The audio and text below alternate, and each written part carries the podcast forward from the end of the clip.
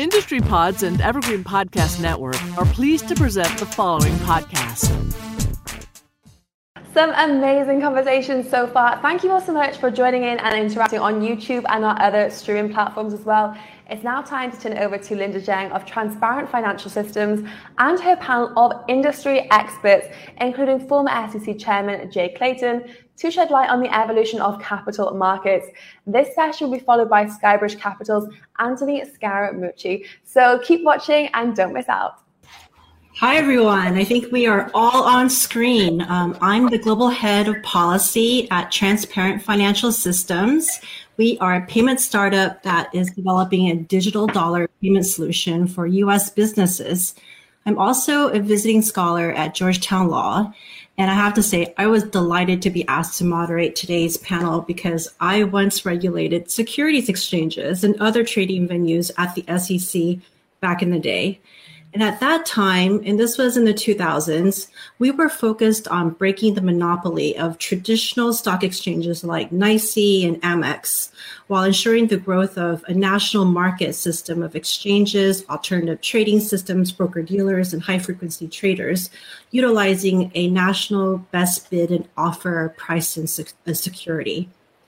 So I thought I was dealing with new financial technology back then, but today's panelists are going to talk to you about the next leap in the evolution of capital markets. We have Anthony Woolley, Head of Business Development at Ownera, Dan Doney, CEO of Securrency, Michele Curtoni, Head of Strategy at Six Digital Exchange, Charles Gillanders, U.S. Bank Global Fund Services, and Jay Clayton, former SEC Chair and Senior Policy Advisor and of Counsel at Sullivan and Cromwell. These panelists are building, almost literally as we speak, interoperable ecosystems through crypto. And as some of you may know, a research focus of mine is in the intersection of open banking and DeFi and how to reduce the stickiness of bank deposits through data sharing. But similar issues arise in securities as well. And the other week, I was having coffee with a friend who described a tortuous process of transferring securities he owned to a new broker dealer.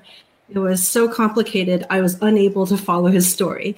So I'm now excited to share with the audience some of the latest developments in digital securities. Anthony, I watched the Ownera video about Fin2P2 and I was very impressed. Um, for the audience, Fin2P2 is an interoperable routing network that can cross multiple types of ledgers and different types of parties. So, Anthony, can you please talk us through like um, how you are breaking down silos to improve market efficiency liquidity, and more importantly, the customer experience? And how was Ownera able to do it? Yes, indeed. Well, thank you, Linda, and a pleasure to be here today on calling from London. As you can see, the sun's gone down here.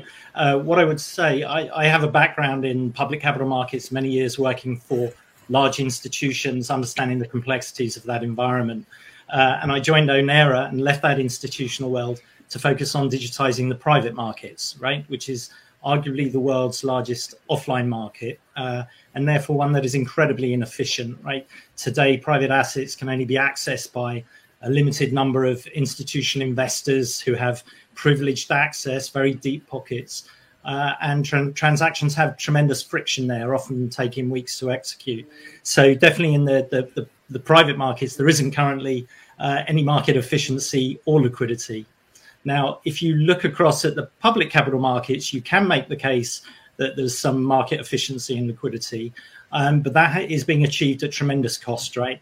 Uh, institutions today, large institutions, spend billion do- billions of dollars a year on public markets infrastructure, and they're trying to optimize 50 years of, of legacy, right? These complex chains of intermediaries, complex technology, operations, and really outdated assumptions about uh, what is required to move, to move value around, around the world.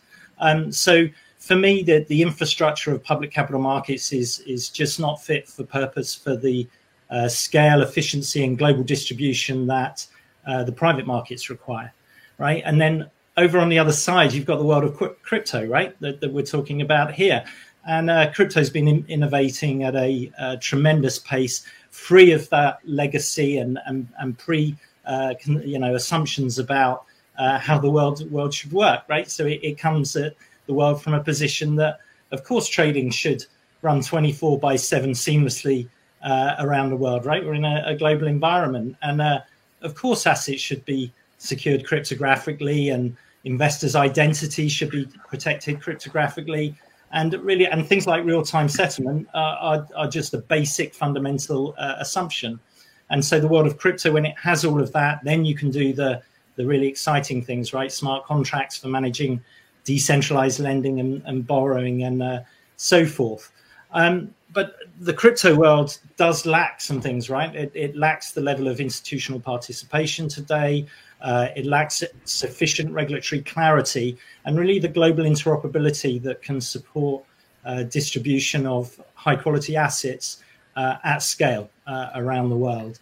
So, coming to what we've done at Ownera, I mean, really, the first and foremost, we, we brought the industry together, right? Um, so to, to take the private markets online, no one entity can do it unilaterally on their own. So we brought the private uh, the industry together to develop this open source protocol, uh, FinP2P, short for financial peer to peer, and we did that to uh, with a with a vision of leveraging the the, the innovations and, and service expectations of the world of crypto, um, but without falling into the trap of inheriting all the inefficiencies of of the public uh, markets.